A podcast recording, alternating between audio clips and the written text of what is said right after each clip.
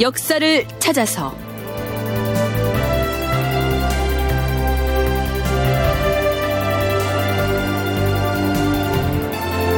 제 479편 삼강 행실도를 편찬하다. 극본 이상락 연출 임종성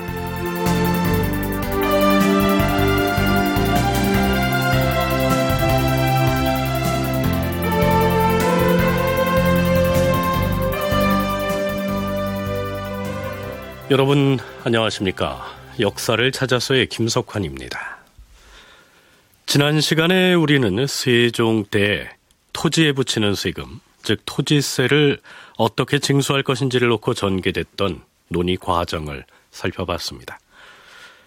그동안은 해마다 지방의 관리를 파견해서 농작물의 작황을 살피는 답펌의 과정을 거친 다음에 세금을 징수하게 했는데요.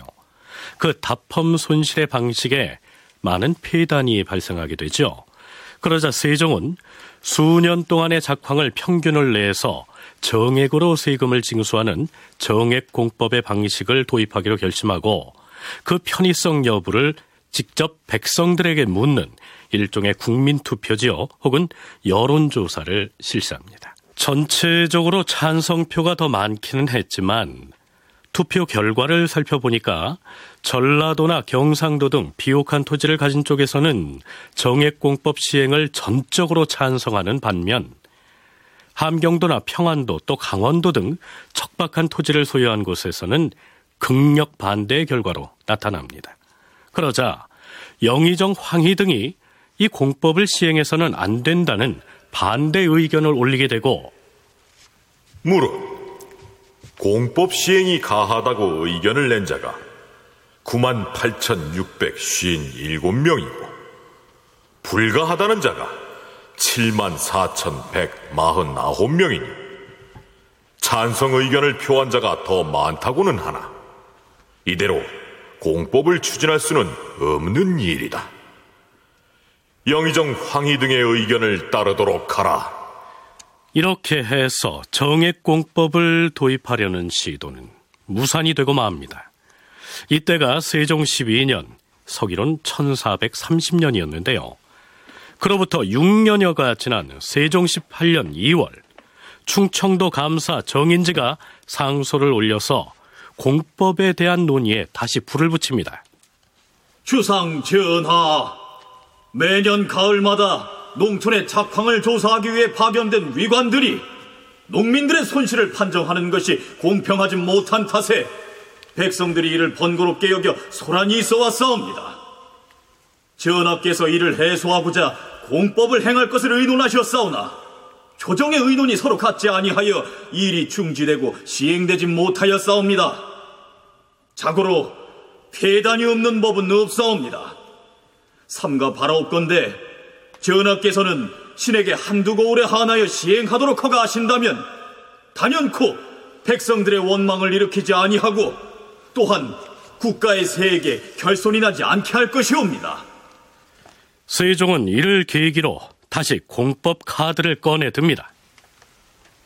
타펌이 공정함을 잃었다는 원성이 끊이지 않습니다. 옛날의 공법이 좋은 법인데 조정 대신들이 각각 자신의 소견을 고집해 의논이 분분하니 이를 어찌했으면 좋겠습니까? 전하의 하교가 옳사옵니다. 근래 손실을 타펌하는 법이 공정하지 못하오니 공법을 시행하는 것이 좋을 것이라 사료되옵니다. 우선 공법을 1, 2년 동안 시험 실시하는 것이 어떻겠습니까? 공법을 시행하는 데 있어서 만약 흉년을 만나게 되면 걷어들이는 수량을 감해주는 것이 옳을 것입니다. 또한 과인이 생각하기에 토지 일결에 스무 말을 징수하는 것이 너무 과하니 열다섯 말로 정하는 것이 어떻겠습니까?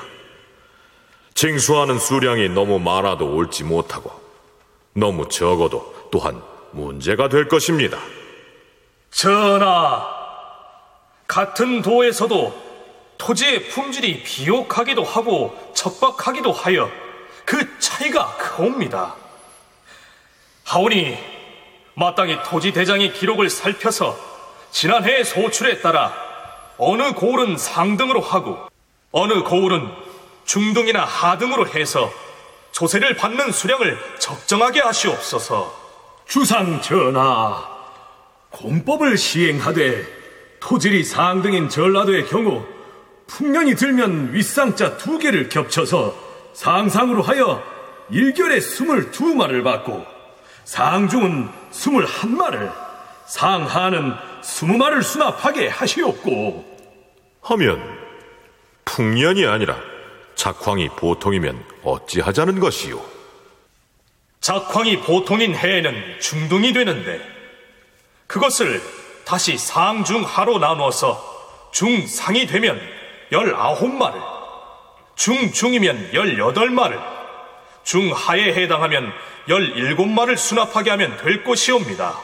흉년일 경우에는 하등급으로 하되 하상에 해당하면 열여섯 말을 징수하고 찬성과 반대가 지역에 따라 가지고 확연하게 구분되니까 그 도별로 토지를 세 등급으로 구분합니다. 이를테면 뭐 경상도, 전라도, 여기는 뭐 상전 뭐 이런 식이죠.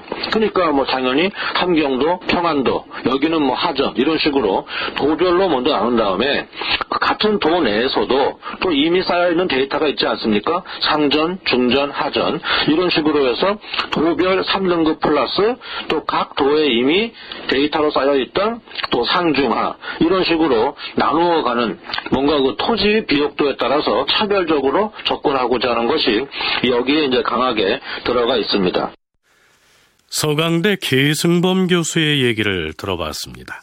공법을 시행하되 토지 일결에 몇말 하는 식으로 일률적으로 정액을 징수하게 되면 토지의 비옥도에 따라서 지역별로 차이가 심하기 때문에 그것을 상, 중, 하로 나누고 또 그 안에서 등급을 세분해서 토지 세율을 징수하자. 이러한 의견이 제시된 것이죠. 이후로도 공법에 대한 논의가 지루하게 이어집니다. 드디어 세종 22년 5월 의정부에서 아래옵니다. 지난 정사년에 비로소 공법을 세웠으나 마침 흉년이 들어서 그 시행을 정지했사온데 금년에 변홍사가 조금 풍년이 들어싸옵고 또 이 공법을 시험한 지가 이미 2년이 되었으나 별로 큰 폐단이 없사오니 청하건대 이제부터는 경상, 전라, 양도로 하여금 모두 공법을 행하게 하시옵소서. 그리하시오. 이렇게 해서 찬성률이 가장 높았던 경상도와 전라도부터 공법에 의해서 토지세를 징수하는데요. 그러나 처음 여론조사를 실시할 때의 공법과는 그 내용이 달랐던지 해당 지역에서 집단 반발이 일어나기도 합니다.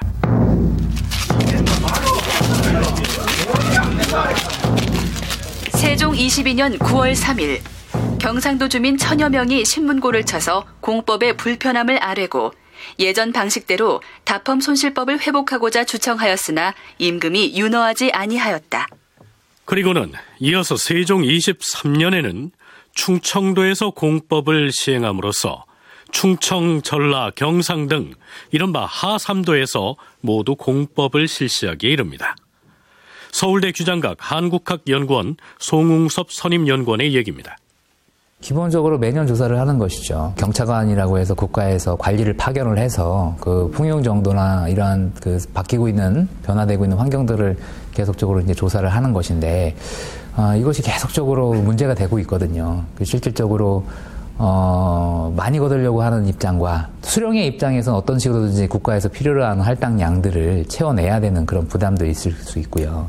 이제 그런 것들을 어떻게, 그러니까 어, 현실적으로 세종이 시행하려고 했던 공법이라고 하는 것이 현실적인 어려움들 때문에 계속 반발에 부딪히고 이제 황희도 그래서 재상 황희도 반대하는 의견을 냈고 어, 그래서 세종도 계속 가자 이렇게 공법이라고 하는 것이 이제 시행을 시켜야 되겠다라고 하는 의지를 계속 피력하고 일정 정도는 그러한 제도를 시행을 해 나가는 것이죠. 이후로도 공법 시행 과정에서 무수한 의견이 난무하는데요. 세종은 끈질긴 인내심으로 그때그때 백성들의 의견을 받아들여 가면서 문제점들을 보완해 나갑니다. 세종이 입법했던 공법은 이후 190년 동안 시행되다가 인조 12년인 1634년에 토지세의 징수 방식이 영정법으로 개정이 됩니다. 세종대왕의 조세 사상과 공법 연구의 저자 오기수는 자신의 논문에서 세종이 공법을 입법하고 시행하는 과정을 조세 민본주의, 조세 공평주의, 조세 법치주의, 조세 편의주의 등으로 설명하면서 이렇게 강조하고 있습니다. 세종의 공법은 군주시대의 전국적인 여론조사를 통한 입법이었다. 세종이 공법에 대하여 여론을 수렴할 것을 명한 후 호조에서는 무려 5개월에 걸쳐서 17만 2,806명의 의견을 들어 수합하였다. 그 당시 세종실록 지리지에 기록된 조선의 인구가 69만 2,477명이었으므로 인구의 4분의 1이 참여한 것이다. 절대 왕권 시대에 조세 제도를 입법하기 위하여 여론 수렴을 했다는 것 자체가 세계적인 업적이라 생각한다. 또한 세종은 백성을 위한 조세법을 제정하기 위하여 25년 이상 동안이나 공법의 뜻을 두고 고심하면서 15년 이상 동안 조정 대신들과 논의 과정을 거쳐서 공법을 입법하였으니 조세법의 역사에 세계적으로 남을 위협이라고 생각한다. 세종실록에는 공법의 내용과 관련된 장문의 기사가 여러 건 올라 있습니다. 하지만 그 상세한 내용은 실록을 참고하시기 바랍니다.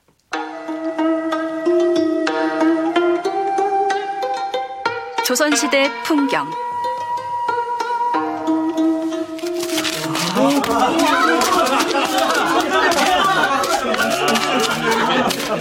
사계절의 변화가 비교적 뚜렷한 우리나라의 경우에는 첫눈이 내려야만 모름지기 겨울이 시작됐다 이런 느낌이 들지요. 첫눈이 오면 집안에 있던 사람들이 대부분 밖으로 나와서 눈을 맞습니다. 6, 70년대에는 연인들끼리 막연하게 첫눈 오는 날 어디 어디에서 만나자 이렇게 약속을 했다가 싸락눈이 조금 날리다 말거나 혹은 같은 서울에서도 어디는 오고 또 어디는 오지 않아서 혼란이 일기도 했지요. 자, 그렇다면 조선시대 사람들은 어땠을까요? 세종 즉위 원년인 서기 1418년에는 음력 10월 21일 날에 첫눈이 내렸습니다. 오, 김공, 눈이 내리지 않습니까? 그렇소이다, 최공. 첫눈이에요. 첫눈. 첫눈이 이처럼 탐스럽게 내리니 상서로운 일이 아니오. 아, 자, 우리 이럴 게 아니라 예를 갖춰서 주상 전하께 신설례를 드리러 가십시다. 아, 그래요. 그러십시다. 자, 가십시다. 가십시다. 새 신자에 눈설자를 쓰는 이 신설례에는 첫눈이 내리는 날 궁중에서 하는 의례를 일컫습니다. 그렇다면 이날 세종과 대신들은 신설례를 했을까요? 대신들이 편전으로 찾아가서 첫눈을 축하드리려 하였으나 임금이 말하였다. 겨울철임에도 불구하고 얼마 전에 천둥이 심하게 쳤어요. 뿐만 아니라 지난달에는 지진까지 있었습니다. 이런 터에 과인이 어찌 첫눈이 왔다 하여 축하를 하고 즐거워하겠습니까? 신들이 첫눈을 축하드리려 하여 싸운데 전하께서 겨울에 천둥과 지진이 있었다 하여 받지 않으시니 신들은 전하께 없어 재앙을 만나 두려워하심을 보고 심히 기뻐하나이다. 생각하옵건대 전하께서 재앙을 만나서 이미 두려워하시니 하늘에서 그것을 보고 상서로운 눈을 내려주신 것이옵니다. 네. 그러니까 임금에게는 첫눈이 왔다고 해서 드러내놓고 즐거워할 자유가 주어지지 않았던 모양입니다. 임금이 백성을 걱정하는 마음으로 이 신설례를 사양함으로써 하늘을 향해서 겸손한 자세를 내보였던 것이죠. 네, 첫눈이 오면 그것을 첩약처럼 봉지에 담아서 약이 되는 음식이라는 의미에서 약이라고 쓴 다음에 친분이 있는 사람에게 보내는 풍습이 있었던 모양인데요. 이 세종은 신설례를 사양했지만 상황으로 물러나 있던 태종 이방원과 노 상황이었던 정종은 달랐던 모양이죠. 상황이 첫눈을 봉하여 약이라 일컫고 내신 최유를 보내어 장난삼아 노상황전에 올리니 노상황은 미리 알고 있는 사람을 시켜 최유를 쫓아가 잡으라고 하였으나 미처 잡지 못하였다. 고려 때부터 전해오기를 첫눈이 오면 눈을 봉하여서 서로 보내는데 받은 사람은 반드시 한턱을 내게 되며 만약 먼저 그것을 알고 그 심부름을 온 사람을 잡으면 보낸 사람이 도리어 한턱을 내는 풍속이 있었다. 자, 그렇다면 대신들이 청했지만 세종이 사양했다는 그 신설례는 어떻게 했을까요? 성종 13년 11월 16일자 기사를 보면요. 임금이 승정원에 전교하기를 때맞춰 첫눈이 왔기 때문에 술을 하사하겠다 하고 감교청 당상과 경연관들에게 함께 마시면서 각각 신설을 제목으로 하여 사운시를 지어서 올리게 하였다. 네, 그러니까 첫눈이 오면 임금이 대신들과 축하주를 나누고 첫눈을 주제로 시문을 지어 보이기도 했는데 이것을 일컬어서 신설예라고 했던 것 같습니다. 조선시대 풍경. 오늘은 첫눈 오는 날 궁궐에서 행해졌던 신설례에 대해서 살펴봤습니다.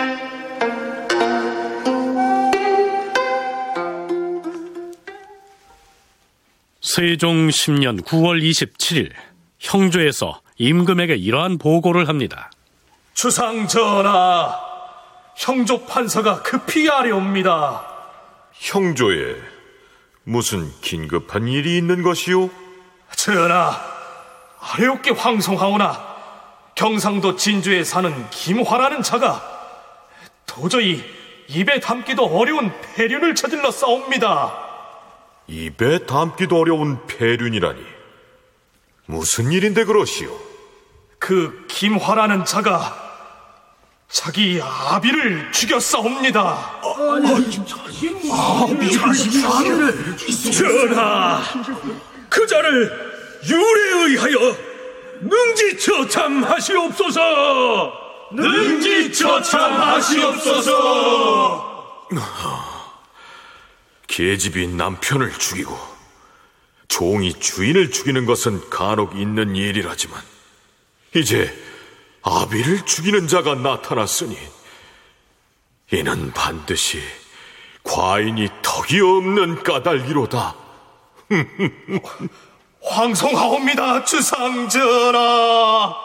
황송하옵니다, 주상전하. 신 반부사 호조가 아래옵니다. 올해로 신의 나이가 이미 육순이 넘었사옵니다. 지난 50년 동안의 일을 돌이켜보건대 자식의 아비를 죽이는 이러한 일은 없었사옵니다. 바라옵건대 아랫사람으로서 윗사람을 범하는 이 같은 자는 그 죄를 엄히 다스리시옵소서. 경은 매양 상하의 분별을 엄히 하라고 말하니 과인이 들을 때마다 아름답게 여겼거니와 이제 이런 일이 있고 보니 경의 말이 과연 맞습니다. 그러나 율문을 더 엄하게 하는 것만이 능사가 아닙니다. 그것은 옳지 않아요. 자, 오늘은 이만 모두 나가시오. 네, 물론 자식이 부모를 살해한 사건이라면 오늘날에도 폐륜으로 지탄을 받아서 마땅하지요. 하지만 김화라는 사람의 부친 살해 사건을 두고 조정의 임금과 대신들이 너무나 심한 충격을 받은 것처럼 보이지 않습니까? 인제대 김은식 교수는 김화의 부친 살해 사건을 세종이 어떻게 받아들였을 것인지를 이해하기 위해서는 무엇보다도 조선이 유교 국가였다는 사실을 전제해야 한다고 얘기합니다. 오늘날의 유치원 교육과 조선시대 서당 교육을 비교해 보자는 것이죠. 빨간불이 켜지면은 서고 횡단보도 앞에 서고 하는 그런 것부터 가르칩니다. 그게 뭐냐 하면 바로 이 사회를 살아가는데 제일 중요한 게 이 준법 정신이다. 현재 우리 사회는 법률적인 혹은 계약적인 관계가 인간관계의 가장 기본적인 관계고 그래서 유치원 학생들한테 그 준법 정신이라는 것을 어릴 때부터 그렇게 가르치는 건데 조선시대 가면 제일 먼저 가르치는 거는 예컨대 뭐 조선시대 서당에서 제일 먼저 가르치는 거는 그런 준법 정신이 아니고 아버지 날 낳으시고 어머니 날 기르시니 그 부모에 대한 효도는 끝이 없으라 이런 내용입니다. 이건 제일 먼저 아버지와 자식 사이의 윤리 도덕적인 관계 거기에서 자식이 어떠한 도리를 실천할 것인지 그것을 가르치는 게 조선시대의 인간관계에 입각한 그런 교육입니다. 따라서 김화가 아버지를 살해했다는 사실은 그거는 단순히 한 개인의 그 문제가 아니고 김화가 아버지를 살해한 사건은 단순히 개인의 문제가 아니라 조선의 정치 사회 질서를 뒤흔들 만한 사건이었다. 이런 얘기죠.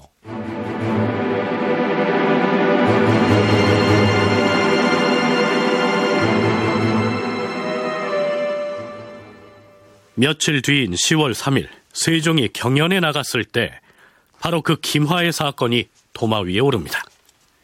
임금은 일찍이 진주 사람 김화가 그 아비를 살해하였다는 사실을 듣고서 깜짝 놀라 낯빛이 변하더니 심히 자책을 하였다.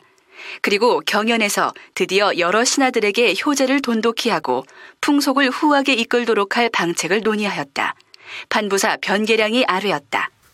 전하, 청하옵건대 효행록 등의 서적을 널리 반포하여 한간의 영세민으로 하여금 이를 항상 읽고 외계하여 점차로 효제와 예의 마당으로 들어오도록 하시옵소서. 임금은 변계량의 말을 듣고 직제학 설순에게 일렀다. 이제 세상 풍속이 바각해져서 심지어는 자식이 자식 노릇을 하지 않는 자도 있으니 걱정이요. 허니 마땅히 효행록을 간행해 이로써 어리석은 백성들을 깨우쳐 주려고 생각하는 바이요. 이것은 비록 당장의 폐단을 구제하는 근무가 아니지만 실로 교화를 하는 데에는 가장 먼저 해야 할 것이요. 전하, 효행록이라 하옵시면 이미 편찬돼 있는 서책이 있사옵니다. 전에 편찬한 24인의 효행에 더하여서 20여인의 효행을 보태고 고려와 삼국시대의 사람으로서 효행이 특이한 자들도 또한 모두 수집하여서 한 권의 책으로 편찬하되 집현전에서 이를 주관하게 하시오. 결국 김화의 부친 살해 사건이 계기가 돼서 기존의 효행록을 정보 편찬해서 보급하기로 의논이 모아집니다. 이것은 다시 효행록 편찬에 그치지 않고 조선의 도덕 교과서라 할 삼강행실도의 발간으로 이어집니다. 삼강행실도의 편찬은 우리가 세종의 치세를 얘기할 때 이 빼놔서는 안 되는 아주 중요한 업적으로 얘기가 되지요. 삼강행실도의 편찬이 유교 국가인 조선 사회에서 어떤 의미를 지니는지 한국학중앙연구원 정혜은 선임연구원의 얘기를 들어보시죠. 이 조선의 그 어떤 위정자나 그다음에 조선의 그 어떤 나라를 그 디자인한 이런 사람들은 어, 그 고려 사회의 몰락을 하나의 교훈으로 삼으면서 어떤 생각을 하게 됐냐면 아 그 중요한 것은 풍속을 건강하게 만드는 것이 상당히 중요하다. 그렇다면 이런 풍속을 어떻게 건강하게 만들 것이냐.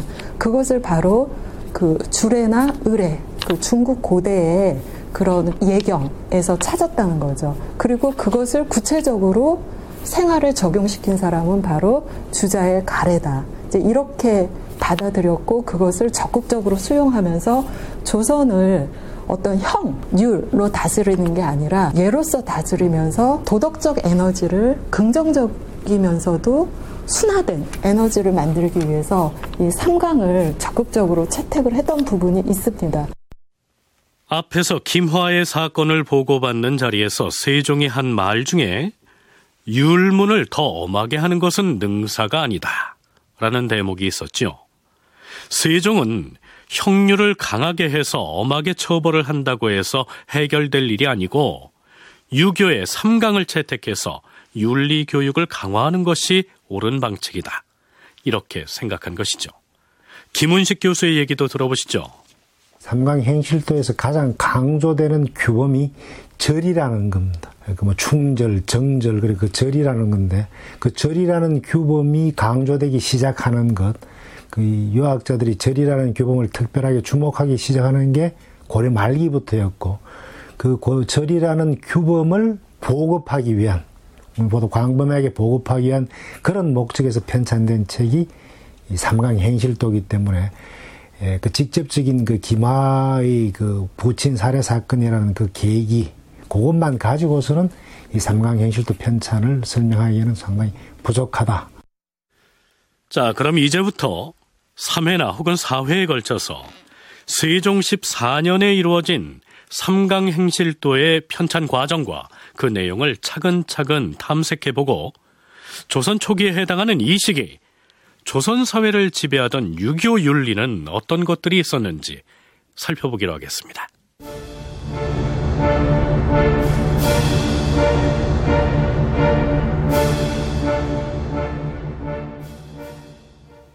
김화의 부친 살해 사건으로 충격을 받은 세종은 이렇게 지시를 합니다.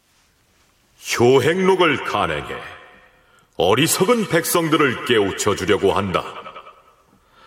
전에 편찬한 24인의 효행에다가 20여인의 효행을 더 넣고 고려와 삼국시대의 사람으로서 효행이 특이한 자들도 사례로 삼아서 편찬하도록 하라. 그렇다면 기존에 편찬돼 있던 효행록은 어떤 책이며 어떤 과정을 거쳐서 편찬했을까요? 효행록의 연원을 살펴보기 위해선 일찍이 중국에서 편찬된 24효도까지 거슬러 올라가야 합니다. 중국에서 효라는 윤리를 보급하기 위해서 만들어진 책이 바로 이 24효도고 고려시대 때도 분명히 이 24효도가 존재했습니다. 그게 어떤 식으로 얼마만큼 보급됐는지는 지금 연구된 전혀 없고 자료가 없습니다만 존재했던 건 확실합니다. 어, 더구나 그 24효도는 중국에서도 여러 가지 판본이 있는데 우리나라에서 고려시대 때 유행됐던 판본은 초기 중국의 24효도가 처음 성립될 때 만들어졌던 그런 24효도에 가까운 그런 24효도가 있었더랬습니다. 여기에서 24효도라고 할 때의 도는 그림 도자입니다. 그러니까 옛날 중국에서 부모에게 효도를 다해서 모범으로 삼을 만한 24명의 효자들을 발굴해서 그들의 효행을 그림으로 표현한 것이죠. 원나라의 곽거정이 편찬한 것으로 알려진 이 24효도는 고려에도 전해집니다. 권부라는 사람이 고려 말기의 성리학 도입에 결정적인 역할을 했던 몇 사람 중에 한 사람인데 그 권부의 아들이 권준이라는 사람이 있습니다.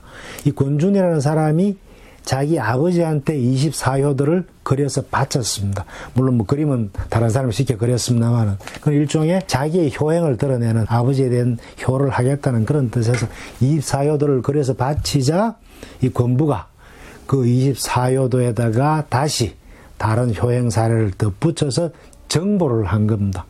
그렇게 하고는 거기다가 이 권부의 사위가 누구냐면 이재현이라는 당시 대표적인 성리학자입니다. 그 이재현으로 하여금 거기에다가 글을 써서 책 하나의 책으로 그렇게 만들도록 한 겁니다. 그러니까 권부, 권준부자, 그리고 권분의 사위인 이재현 등 권부 일가에서 개인적으로 만들어서 보관해 오던 책이 바로 효행록인데요. 이 효행록은 조선 초기에 이르러서 권부의 손자이자 조선 초기의 대표적인 성리학자였던 권근이 필사본으로 베꼈었는데 그것이 바로 지금 전해지는 효행록이 되는 셈입니다. 그런데 세종은 왕자 시절이던 16살 때 이미 그 효행록을 읽은 것으로 나옵니다. 태종실록에 이러한 내용이 보입니다. 태종 13년 12월 30일 서연관에서 병풍을 만들었다. 그 병풍은 원래 효행록에서 효행 사례를 뽑아 그림을 그리고 이어서 그 그림에다 이재현이 찬을 하고 권근이 주애를 붙인 것인데 이것이 이루어지자 세자인 양령이 충녕대군으로 하여금 해석을 하게 하였다. 그러자 충녕대군이 즉시 그 내용을 풀이하였는데 그 뜻이 매우 곡진하였다. 이 효행록에는 중국 효자들의 효행 사례만 올라 있는데요. 세종이 거기에다가 삼국시대와 고려시대 그리고 조선시대에 이르기까지 우리나라 효자들의 효행 사례들도 덧붙이라. 이렇게 명했다는 것이죠.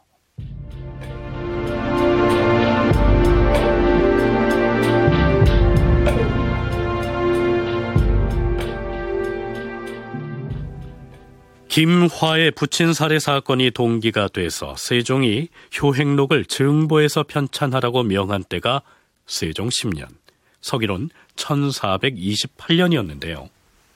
전하, 삼강 행실이 완성됐기에 삼가 주상 전하께 올리옵니다. 지편전 부제학 설순이 삼강 행실의 원고본을 완성해서 세종에게 올린 때가 세종 14년 6월이었습니다. 그러니까 효행록을 증보해서 편찬하라는 세종의 명을 받고 지편전에서 4년 동안 작업을 해서 원고본을 완성한 것이죠. 처음에 세종은 분명히 기존의 효행록에다가 우리나라 효자들의 효행 사례도 보태서 편찬하라고 명을 내렸으니까 그 작업이 완료가 됐다면 증보판 성격의 새 효행록을 임금에게 바쳐야 할 것인데 지편전에서 올린 것은 효행록이 아니고 삼강행실이었습니다. 자, 삼강이라고 하면 곧 군신 간의 도리를 말하는 군의신강, 부자 간의 도리를 말하는 부의자강, 부부 간의 도리를 말하는 부의부강을 일컫는 말 아니겠습니까? 말하자면 처음에는 효자들의 효행 사례만 모아서 편찬할 계획이었는데 작업을 진행하는 과정에서 충신들의 행실과 연려들의 행실까지 모두 모아서 삼강행실이란 이름으로 완성시킨 것입니다. 바꿔 말해서 그 주제가 효에서 충과 열까지로 확대된 것이죠. 물론 여기에다가 그림을 그려서 붙임으로써 삼강행실 도가 되는 것입니다. 자, 우선 권채가 지어붙인 서문 일부를 살펴보시죠. 참고로 서문을 쓴 권채는 효행록을 처음 발간했던 권씨 집안 사람입니다. 그 가계가 권부, 권준, 권근에서 권채로 이어집니다. 권부의 고손자가 되는 인물이지요. 천하에 떳떳한 도가 다섯 가지 있는데 삼강이 그 으뜸이니 실로 삼강은 경륜의 큰 법이요 일만 가지 교화의 근본이며 원천이다. 우리 주상 전하께서는 측근의 신하들에게 이렇게 명령하시었다. 옛 중국에서 3대 정치가 훌륭했다고 칭송받는 것은 다 인륜을 밝혔기 때문이다. 그런데 후세로 내려오면서 교화가 점점 쇠퇴해져서 백성들이 군신, 부자, 부부의 큰 인륜에 신숙하지 아니하고 각자가 타고난 천성에 어두워서 각박한 지경에 빠져버렸다. 간혹 훌륭한 행실과 높은 절개가 있다 해도 그것이 풍속과 습관으로 옮겨져서 다른 사람들의 마음을 일으키지 못하는 형편이다. 과인이 그 중에서 남달리 뛰어난 것을 뽑아 그림과 찬을 만들어서 중앙과 지방에 나누어 주고 우매한 남녀들까지 다 쉽게 보고 느껴서 분발하게 되기를 바란다. 그렇게 하면 또한 백성을 교화하여 좋은 풍속을 이루는 길이 될 것이다. 이렇게 말씀하시면서 지편전 부제학 설순에게 명하여 편찬하는 일을 맡게 하시었다. 지편전에서는 중국에서부터 우리나라에 이르기까지 동방 고금의 서적에 기록되어 있는 모든 사례들을 열람하였다. 그 중에서 효자, 충신, 연료로서 본받을 만한 행실을 보인 자를 각각 일백인을 찾아내서 앞에다가는 그림으로 그리고 그 뒤에 사실을 기록하였으며 또한 거기에 시를 붙였다. 효자에 대하여서는 네, 권채 서문은 이 뒤로도 길게 이어지는데요. 처음에는 효행 사례만을 모아서 펴내려고 했다가 충신과 연려의 사례까지로 확대해서 삼강 행실도를 펴내게 된 배경이 무엇인지 학자들의 얘기를 먼저 들어보시죠.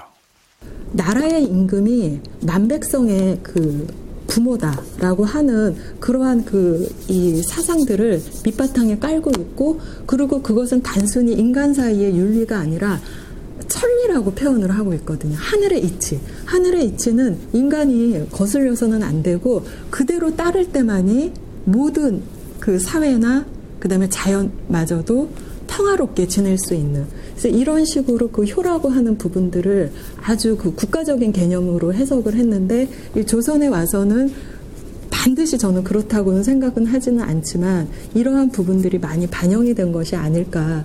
그래서 충하고 효는 같이 가는 부분들이 상당히 크고 거기에 부부 간의 관계들을 얘기하는 그 열을 하나를 더 반영을 하게 된 것입니다. 자식이 부모에 효도하는 것과 신하가 임금에게 충성하는 것은 함께 묶어서 생각할 수 있는 것이니 효를 말하다 보면 충을 얘기하게 되고 거기에다가 열을 보태게 된 것이 아니겠느냐. 정혜은 연구원의 견해가 그러합니다. 김훈식 교수는 이렇게 말합니다. 고려시대에 만들어졌던 효행록에는 효만 담겨 있습니다. 근데 상광행실도는 충과 열이라는 그와 같은 가치가 규범이 같이 실려 있습니다. 어, 그는 다시 말해서 효나 혹은 효행록에 실려 있는 아까 얘기했던 형제간의 우애 같은 경우는 가족 윤리입니다. 그런데 이 충신 혹은 연려는 효와는 달리 이 절이라는 규범을 중심으로 하고 있습니다. 예, 연려는 가족 윤리기도 하면서 동시에 가족 윤리라는 점에서 연려는 효와 마찬가지지만은 그러나 이 절이라는 규범을 실천한다는 점에서는 오히려 군신윤리와 가까운 그런 관계입니다. 어, 여기에서 중시하는 제일 중요한 인간관계는 다섯 개입니다. 소위 말하는 오륜의 관계인데 그 다섯 개 가운데서 가장 중요한 것은 세 가지입니다. 유교의 다섯 가지 덕목인 오륜에서 장유유서, 붕우유신을 제외하고는 군신, 부자, 부부 이 세 가지 관계를 취해서 삼강행실도를 만들게 한 데에는 세종 나름의 철학이 바탕에 깔려 있었을 것이란 분석이죠. 부자나 형제 관계는 천륜인데 그런데 군신 관계나 혹은 부부 관계는 인합 사람이 합했다 혹은 합할 때의 그 기준이 의리라고 해서 의합이라는 말을 씁니다. 천륜에서 실천하는 도덕과 의리로 맺은 인간관계에서 실천하는 도덕은 당연히 다를 수밖에 없습니다. 천륜이라는 것은 혈연적인 인간관계라는 뜻이고 그 혈연적인 인간관계에서 실천되는 가장 중요한 도덕은 효와 재, 효제. 그게 말해서 의리로 맺은 인간관계에서 실천되는 가장 중요한 도덕은 절입니다. 결국 효행록에서 삼강행실도의 변화, 세종이 왜 효행록을 정보하려 그러다가 삼강행실도를 편찬을 갔느냐는 세종이 생각할 때 유교윤리를 보급하되 효제의 윤리만 보급해서는 부족하다. 이게 반드시 절이라는 윤리가 같이 보급될 필요가 있다. 자, 설명이 좀 어렵기는 합니다만 어찌됐든 이러한 인식이 바탕이 돼서 단순하게 효행록을 정보 편찬하려던 계획을 바꿔서 3강을 모두 다룬 행실도를 펴내게 됐다. 이렇게 이해하면 되겠죠.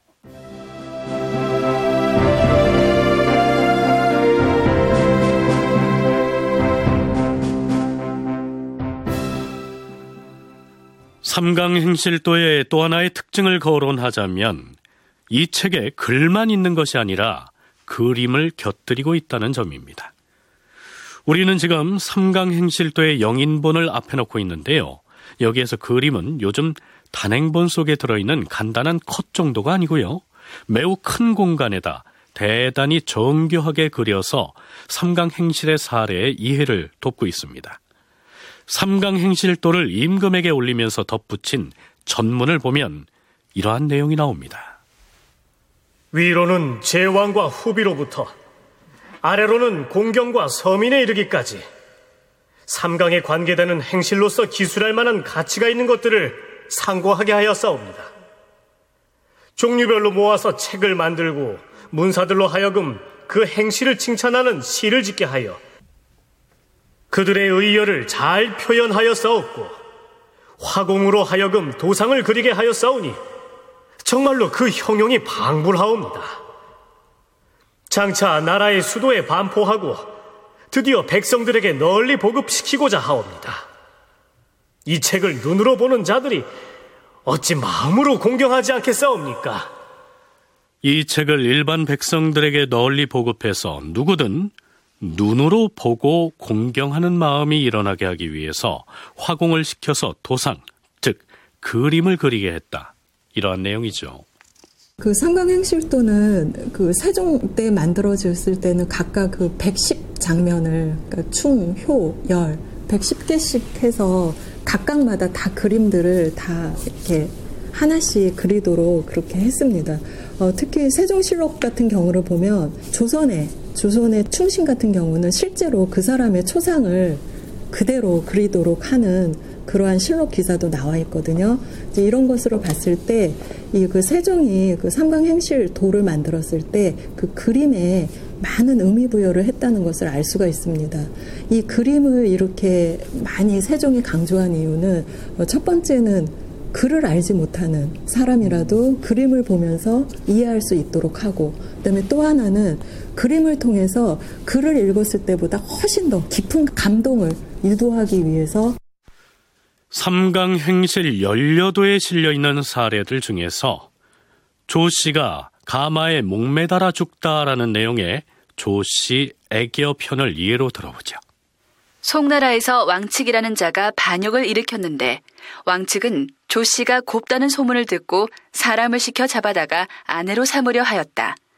조 씨가 매일 울면서 죽고 싶다고 하였으나 반역자는 그 외모를 사랑해서 죽이지 않고 사람 여럿을 지키게 하였다.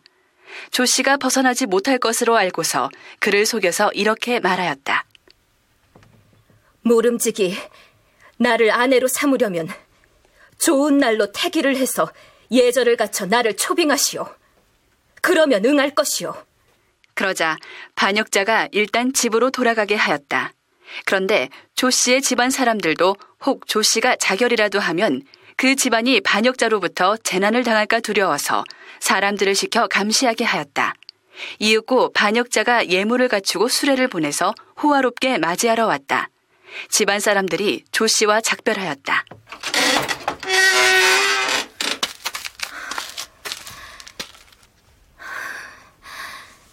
이제 가면 저는 다시는 이곳에 돌아오지 않을 것입니다. 다시는 오지 않겠다니. 그게 무슨 말이냐? 반역자가 이처럼 저를 괴롭히고 모욕을 주는데 제가 어찌 목숨을 부지하고 살아있겠습니까?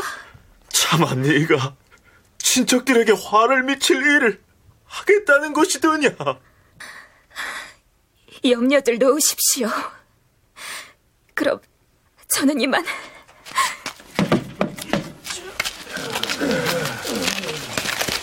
조 씨가 울면서 가마를 타고 집을 떠났는데 드디어 반역자의 고을에 다다라서 발을 거두고 가마 안을 들여다보니 조 씨는 이미 목을 매 죽어 있었다. 네, 이런 내용입니다. 그런데 여기에 매우 정교한 분놀림으로 그린 그림이 곁들여져 있습니다. 이 그림은 단순하게 한 장면만 그린 것이 아니고요. 한 화폭에다 조씨라는 여인이 집에서 울고 있는 장면, 반역자에게 잡혀가서 회유와 협박을 당하는 장면, 가마에 오르는 장면, 그리고 가마에 타고 가는 장면 등 여러 모습들을 그려놓고 있습니다. 그래서 미술사를 전공한 사람들은 삼강행실도의 이 그림들이 요즘 신문에 실리는 4칸짜리 만평 만화의 원류라고 평가하기도 하죠.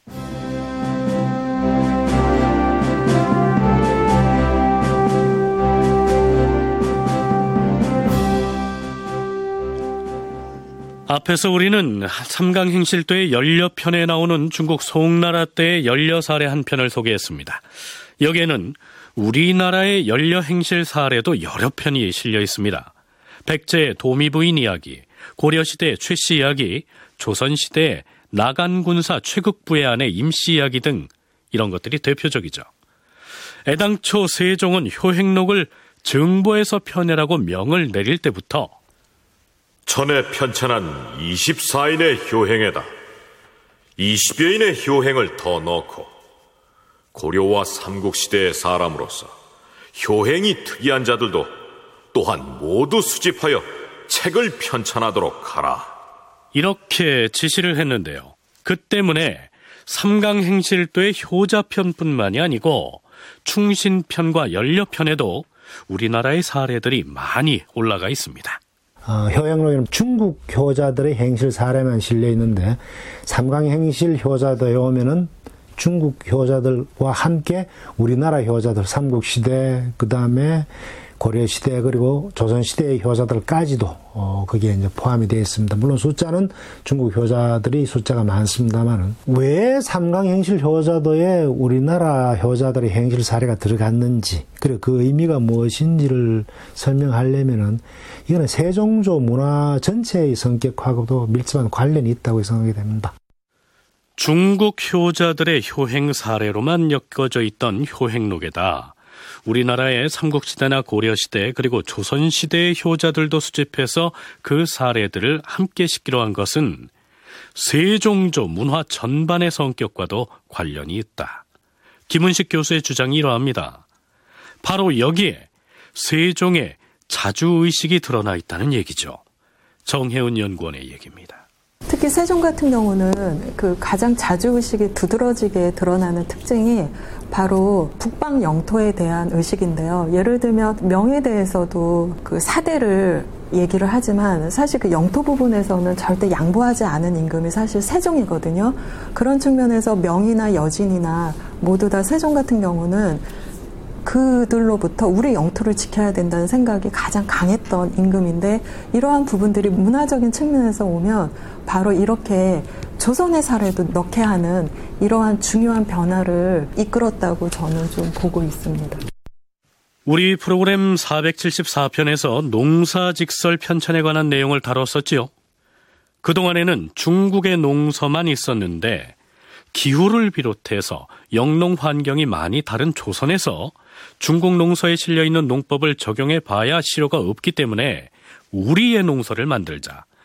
이렇게 해서 편찬한 것이 농사직설 아니겠습니까?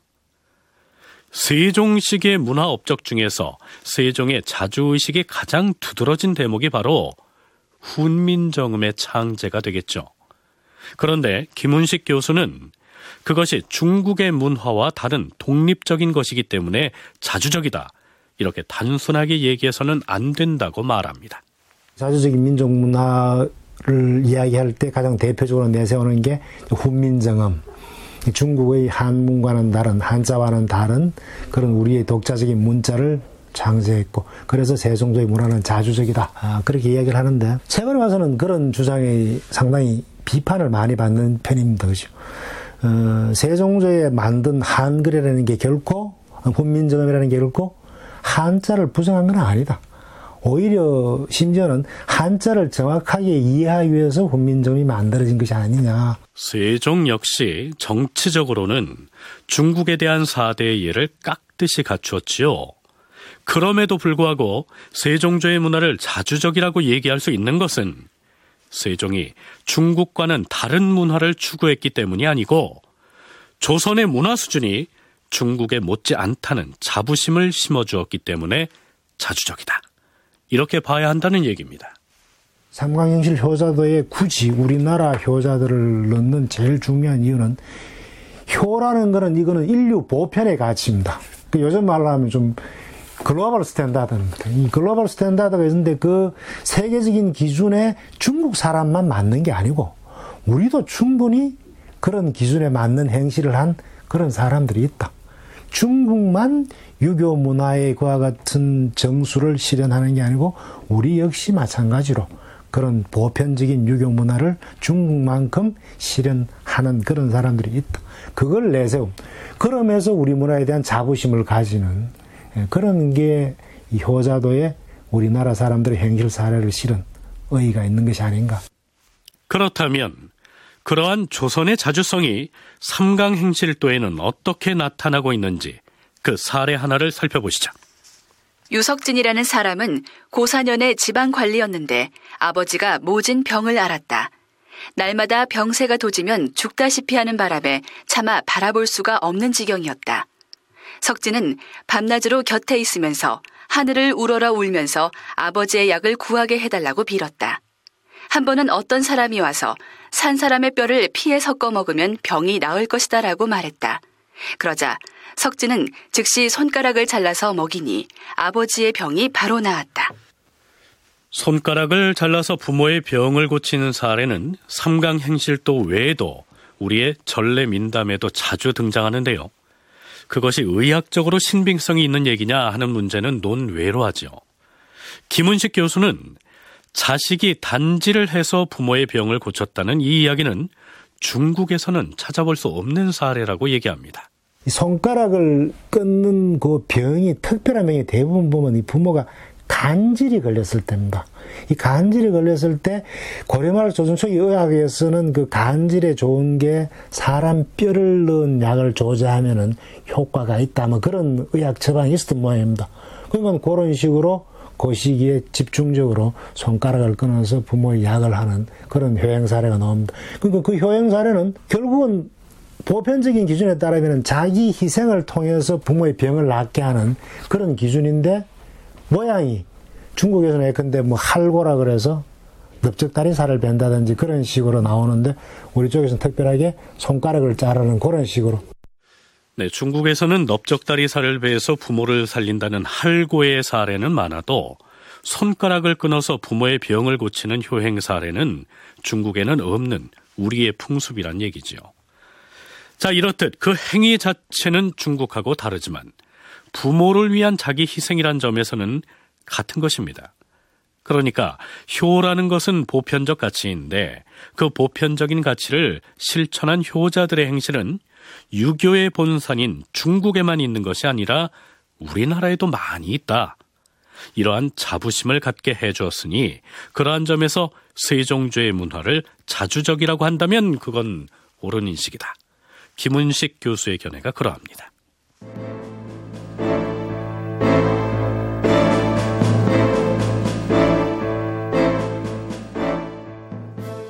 삼강행실도의 또 한 가지 특징은 아주 많은 효자, 충신, 열여들의 사례들을 싣고 있으면서도 불교와 관련된 행실 사례가 단 한 가지도 없다는 사실입니다. 그렇다면 기존의 효행록에는 불교와 관련되어 있는 효자들의 행실 사례가 없었을까요? 그렇지 않았습니다. 있었는데요. 세종대 삼강행실도를 만들면서 불교 관련 내용들을 모두 빼버린 것이죠. 거기에는 그 불교적인 그 효행도 많이 포함이 되어 있었습니다. 근데 이제 세종 때 이 효행록을 기반으로 해서 삼강행실도를 만들면서 특히 효 부분에서는 조선, 조선의 사례 아니면 그 이전에 예, 삼국시대 사례까지도 다 포괄이 됐다는 점이 아주 중요한 것 같고요. 그리고 여기서 한 가지 더 중요한 것은 어, 같은 기사를 실어도 A라는 기사를 실어도 거기서 불교 관련은 빼고서 실었다는 거죠. 그래서 이제 이런 부분에서 그 조선이 사실은 삼강행실도에서 조선이 뭘 지향했던 사회인가를 아주 여실하게 볼 수 있는 것이 바로 효행록과 삼강행실도를 비교해 보면 아주 그 명확하게 드러난다는 그런 특징이 있습니다. 유교 윤리가 지배하던 조선 사회의 특징을 보여주는 사례라 할 수 있겠지요. 다큐멘터리 역사를 찾아서 다음 주 이 시간에 계속하겠습니다.